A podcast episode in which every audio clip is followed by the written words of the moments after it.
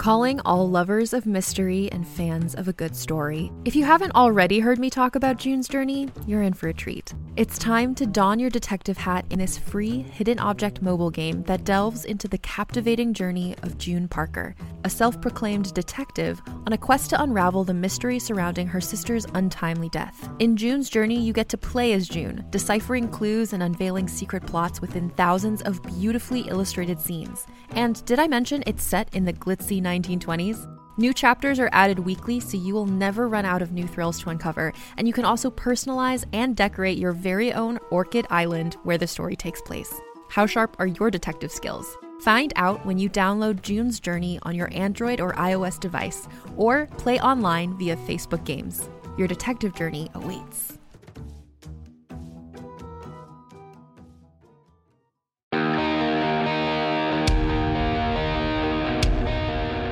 Empty Set Entertainment presents Slay, created by Scott Sigler.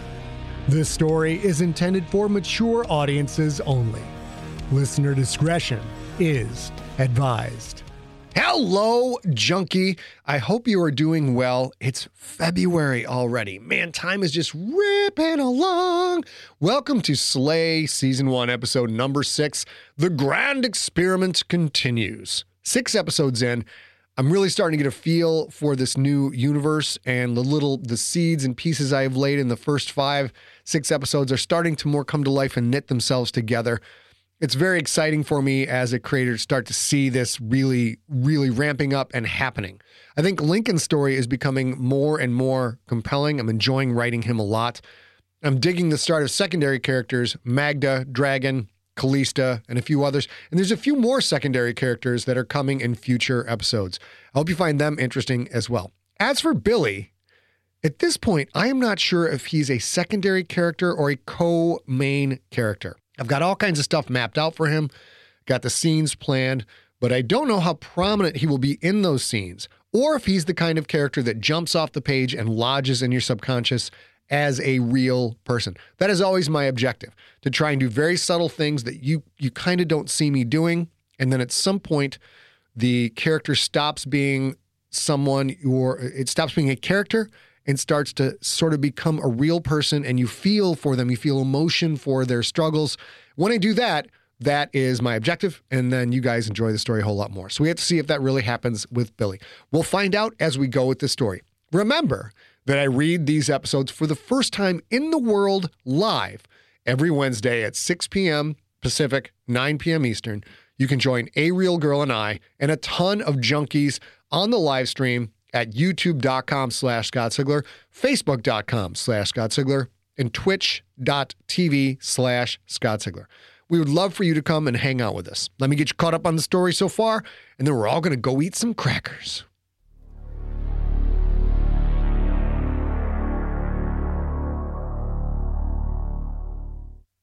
Previously on Slay. Lincoln Franks hunts monsters for money, but he isn't completely freelance. Underworld boss Calista controls the fate of Lincoln's son, which means she controls Lincoln. She ordered him to take out an as-yet unnamed lawyer. After two back-to-back killings, though, Lincoln was exhausted and needed to rest. He returned to his home, an abandoned old stone church where his plans for sleep were hijacked by his little dog, Dragon, and his substance-abusing roomie, Magda. Lincoln and Magda descended into a night of booze and gobbers, a drug that lets takers see the same ultra-realistic hallucinations. Lincoln isn't the only one with a drug problem. Dealers forced young Billy Lil B Middleton to take a dose of Nurple, a purple liquid substance that made him see monsters. And also, a talking mailbox with lips from the Rocky Horror Picture Show movie poster.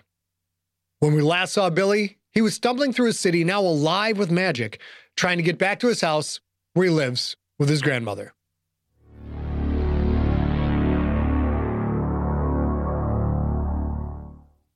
Part one. A perfect summer afternoon. Lincoln lay on a pink blanket on a hill in a park, watching his ten-year-old son run across the grass, laughing and giggling, trying to make a blue kite fly aloft. Lincoln rested on one elbow, holding a soft black pillow closely against his chest. Everything felt so nice. He didn't hurt, not one part of his body. And certainly not his heart, which felt full to the point of exploding. Sam is growing so fast, Amanda said. Lincoln looked at his partner.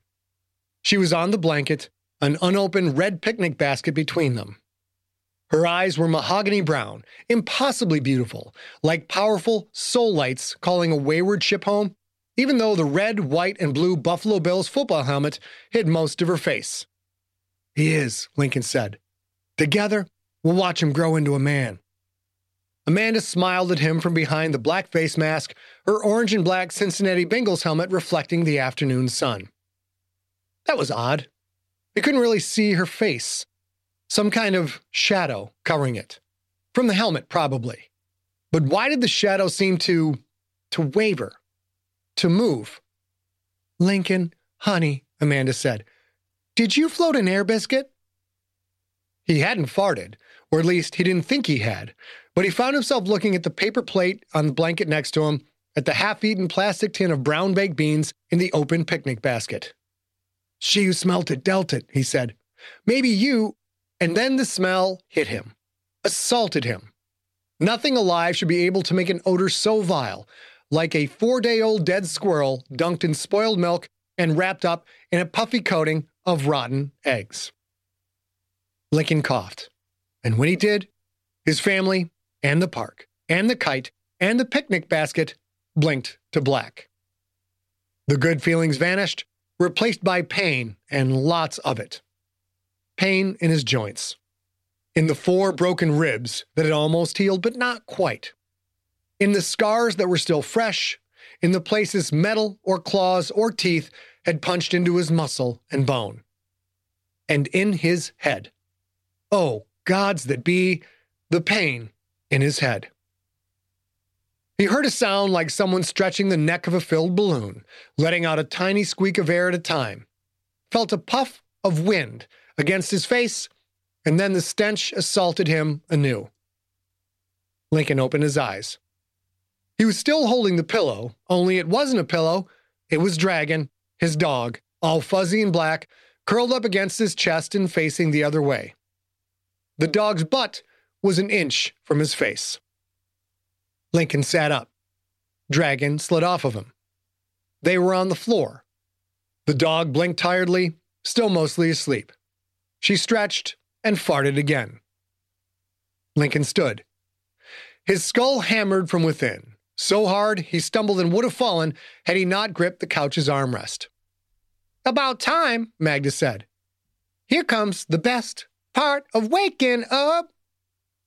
The rest of the old jingle, Folgers in your cup, played in his head. Without looking, Lincoln extended a hand, felt warm ceramic press into it. He drank. It burned his tongue and his throat, but he didn't care.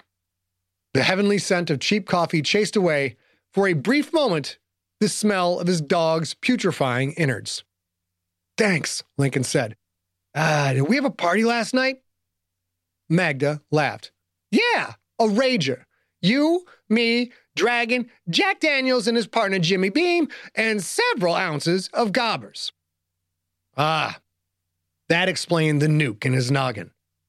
Jack and Jimmy brought head hurt. So, too, did gobbers. Put them all together and what's it spell? Pain. That's what it spelled. He drained the mug. Magda took it, pressed a second into his hand. There you go, she said. Feel any better? No. My brain feels like a boiled turd. I will never feel better ever again. Not your head, Magda said. In your soul. I could tell you needed to blow off some steam last night.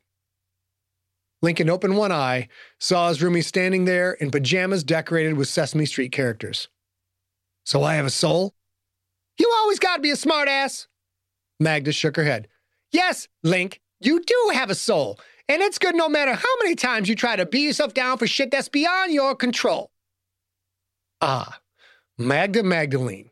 Ever the optimist.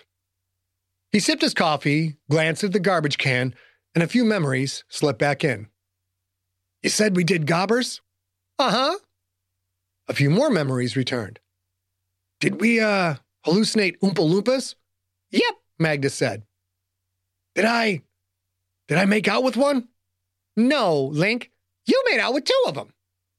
Uh, boy Oompa Loompas or girl Oompa Loompas? You remember when I put on Charlie in the Chocolate Factory? Lincoln thought. He couldn't place it. The Johnny Depp one? Not in this lifetime, Magda said. That abomination will never play in my presence. The real Charlie. Gene Wilder, remember? Lincoln thought, remembered the classic flick playing on the big screen hanging in front of the church pulpit. He nodded, instantly regretting moving his head even a tiny bit. Yeah, he said, I remember now. Did any of those orange-skinned, green-haired freaks look like they present female to you? Lincoln thought for a moment. So I made out with a boy Oompa Loompa then. That's great. No, Magda said, you made out with two of them. Here's a quick question for you. How did you sleep last night? If your battle for a good night's sleep feels relentless, I have the answer. It's a podcast called Sleepwave, with meditations and hypnosis created to help you fall asleep. My relaxation techniques will help you feel calm and ready for sleep, with soft music that will help you fall asleep in minutes. Most listeners never hear the end of an episode. So search Sleepwave on your favorite podcast app and find out why over a million people have fallen asleep to my voice. Contained herein are the heresies of Radolf Buntwine, erstwhile monk-turned-traveling medical investigator. Join me as I uncover the blasphemous truth of a plague-ridden world, that ours is not a loving God, and we are not its favored children. The heresies of Radolf Buntwine, coming January second, wherever podcasts are available. Shit. Doompity-doo, Magda said. By the way, you got a visitor. She pointed to the Marshall guitar amp they used as their theater speaker. On top of it sat a black crow, feathers rumpled, left eye half-lidded, and a perpetual expression of, "The fuck you looking at?" Ariella Goldsmith, Shitbird said. Ariella Goldsmith, the only good lawyer is a dead lawyer, a dead lawyer, give me a cracker. Ariella Goldsmith? What are you talking about, Shitbird? Do your job, loser, the crow said. Ariella Goldsmith, eleven twelve First Street, third floor flat. A dead lawyer, a dead lawyer, give me a fucking cracker. The memories rushed back. The trip to Calista's place. Calista showing Sam safe on the shelf with Nanny Naga. The last of the picnic dream's warm feelings crumbled away. Shit. He fished in his pocket, found a handful of broken oyster crackers, tossed them on the church floor. Calista said, I gotta kill some lawyer. Tell me it's Dylan Cantrell, Magda said. As I pray to God, please tell me it's Dylan Cantrell. No, it's not Dylan. That's too bad. It's some chick lawyer. Four hells. Was this hangover a ripe bastard? I'll go when it's dark. Lincoln glanced at the windows, which was stupid because it hurt his head to do so and because the windows were boarded up so tight no outside light ever got in. Well, I've got another puzzle for you, Magda said. It's already dark. More memories came back. I asked you to make sure I was up before noon, and you said, let me think, no problem, I'll make sure. I look like a goddamn babysitter to you, Link. You're a grown-ass man. Manage your own alarm clock. What did this lawyer do anyway? Magda did not, in fact, look like a babysitter, unless babysitters wore pajamas, had three ragged, parallel scars on their cheek, and had frizzy, black bed hair courtesy of half-finished, then abandoned dreadlocks. Link, she said, softer. You don't know what this lawyer did? He shook his head, this time welcoming the pain. So this lawyer could be an innocent. No wickedness at all in her threads? Lincoln nodded. That hurt. And that was okay, because he deserved it. Fuck a bag of ducks, Magda said. We've got to get your kid off the shelf and get you out of that contract. I didn't wake you up, But I did prep your gear. Everything is sharpened and reloaded. You want to shower up before you go to work? Lincoln sniffed his right armpit. It wasn't as bad as Dragon's farts, but it wasn't exactly freshly baked peach pie either. He felt clammy all over. Yeah, I'd like to take a quick one. Too bad, Magda said. Shower ain't worked in three days. You might as well get going. And if you come across any cash out there, grab it. Gotta pay extra for a plumber to come to this neighborhood.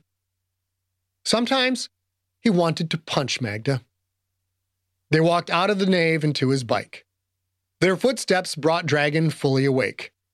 He madly circled their feet, her little legs a blur, her eyes wide, her tongue flapping. Every third or fourth step, she let out another tiny fart squeak. Magda had draped Lincoln's dull, slate-gray armor across the candlestand. She helped him put on the cuirass, then the pauldrons, and the rest of the arm pieces, then the leg armor and the boots. He slid the gauntlets on himself. It all fit perfectly, made for him by the best armorers in existence, modified and altered by Magda dozens of times. Once on, the armor felt weightless, as much a part of him as his heart, as his hands. His weapons were laid out in a neat row on the church entryway's tile floor. Custom Lancehead limbless crossbow, which fired bolts at four hundred twenty feet per second, four bolts already in the side-mounted quiver. His skegex, or bearded axe, forged sometime back in the ninth century. His sword, Tizona, in its protective leather sheath, burned in runes gleaming faintly. Kel-Tec P R M thirty with three thirty-round magazines. The handgun was a gift from Magda several years ago. And a Vepr twelve semi-auto shotgun with three twelve-round mags. Lincoln had picked up the Vepr twelve fighting alongside this O'Doyle dude in a nasty encounter against some corporate fucks trying to utilize Hitler's magic arsenal from World War Two. Lincoln was still in trouble with the Bastion for that one, and he didn't even work for the Bastion anymore. "Gear up," Magda said, and handed him his cloak. Lincoln started to put it on, noticed something, held it out in front of him. "You cleaned it," he said. Magda nodded. "Bad luck to go out with bloody kit. You know that." Sometimes he wanted to hug Magda. Dragon's mad, zoomy circles tightened and tightened. Lincoln wasn't sure how the tiny buddy stayed on her feet. One piece at a time, Lincoln put the weapons inside his cloak, hanging them in the hidden folds, feeling the weapons become like fabric themselves, loose and flexible. "Oh! Here's a crazy idea," Magda said. "Maybe ask questions before you kill this time. It's also bad luck to murder innocents, and you know that, too." "Mind your own business," Magda sang. "If you are wise, you will listen to me." "Will you knock it off with that Oompa Loompa crap?" She bent lightning fast and snatched the circling dragon off the floor. She cradled the dog in one arm, scooched a long, floppy, furry black ear in the other. "Just be careful, Link," Magda said. "You're all we've got." They both relied on him. How well had that worked out for the other people who had relied on him? Not well at all. "It's just another job, Mags." "Good," Magda said. "And this time, don't forget to pick up the goddamn eggs." She walked back into the nave, keeping a firm grip on Dragon, who stretched and clawed and whined with all her doggy might to get back to Lincoln. "You're all we've got." Sure, Magda was an agoraphobic asshole who didn't bring in a penny, and Dragon had farts that would melt tungsten, but they were his people, and he was theirs. He would be careful. He would. Time to go kill a lawyer. Lincoln turned his bike around and rolled it out the church's front door.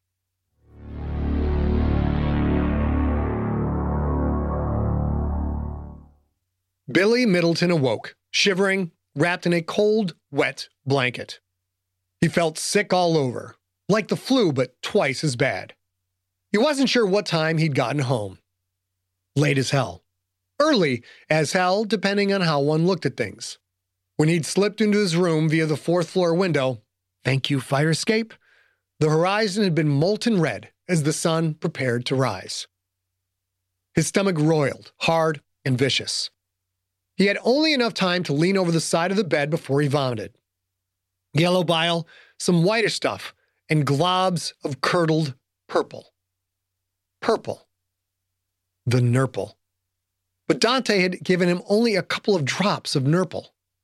The reeking mess on the floor had clumpy chunks, as if he'd eaten three purple scrambled eggs. Another churn slammed into him. He puked again, the pressure in his eyes and agony in his brain as his body locked up tight. He managed a half-breath before a third belly thud hit home. A dry heave this time. Nothing came out. That didn't stop his toes from curling or his eyes from watering. When he could breathe again, he fell back on the bed. Sheets were wet, too, from his sweat. His mouth felt dry. The shakes, the sweats, the puking, the agony inside his body. He'd seen friends like this before. Too many friends. Friends who had been strung out. Was he... was he already addicted to Nurple after just one dose? Was he going through D Ts? A knock at his door made him jump. Would have made him pee if he'd had anything in his bladder. William, baby, are you all right? Did I hear you throw up? Grandma. Billy looked at the nasty mess on the floor. If Grandma came in and saw it, she'd insist on taking him to urgent care. They didn't have insurance. Grandma said she didn't trust insurance, but she kept enough money for a visit stashed away somewhere in the apartment. He grabbed his sweat-soaked pillow and threw it atop the puke. William, baby? I'm all right, Grandma, Billy said. Just, uh, it's just a frog in my throat is all. I had to cough it out. You can lie to your friends, William, but not to your grandma. I'm coming in to see, I'm naked and I have an erection. The words just came out, driven by sheer panic. Had he just screamed at his grandma that he had a boner? Oh, Grandma said.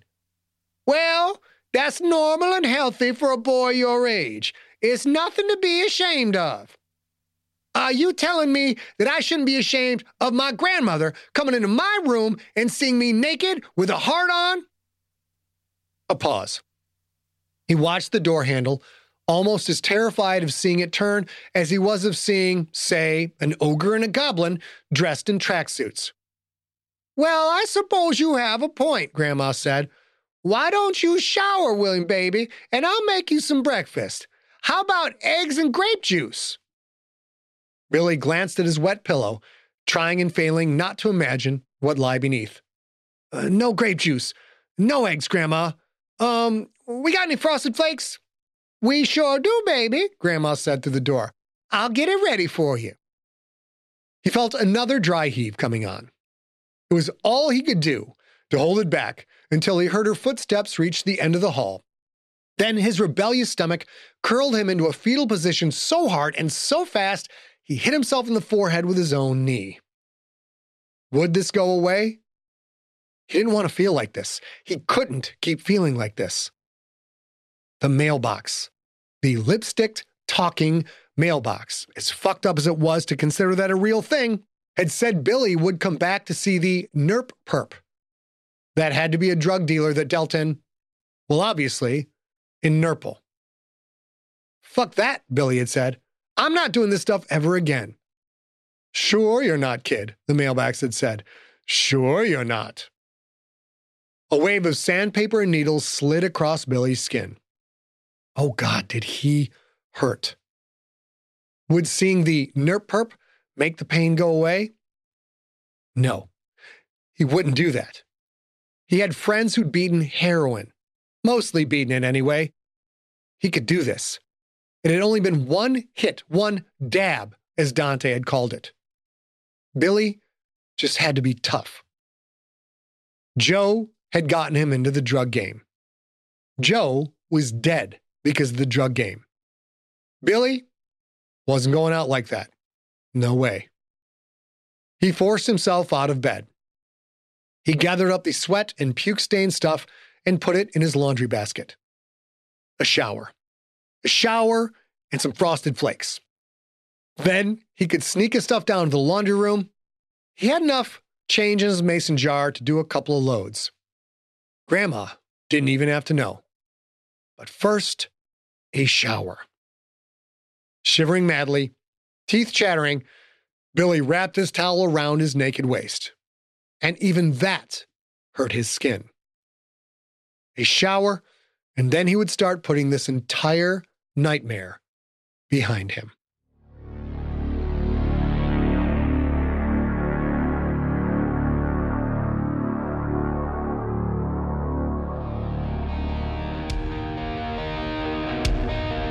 You have been listening to Slay, created and read by Scott Sigler. Copyright two thousand twenty-three, Empty Set Entertainment. For more information on the author and more books, visit scott sigler dot com. Theme music is the song They're Watching Me by the band Superweapon.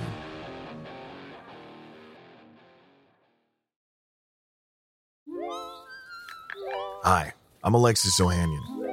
You may know me as one of the co-founders of Reddit, but more recently, a large part of my identity is being a father to my two wonderful daughters. In my podcast, Business Dad, I'm hoping to open up the conversation about balancing careers and family. The one thing I constantly hear successful people say, without fail, is that they wish they'd spent more time with their kids. That's time no one can get back. So I decided to create Business Dad, to engage in the conversation about how we're spending our time now, providing a forum for successful dads to share their joys and challenges of being a working parent. You'll get to hear from a wide range of business dads, from Rainn Wilson and Guy Raz to Todd Carmichael and Shane Battier. And while this podcast will talk about business and will definitely be featuring dads, I think everyone can learn something from these incredible conversations as we unpack the expectations we all have about careers, relationships, and ourselves. Business Dad is available now, so be sure to listen and subscribe wherever you get your podcasts.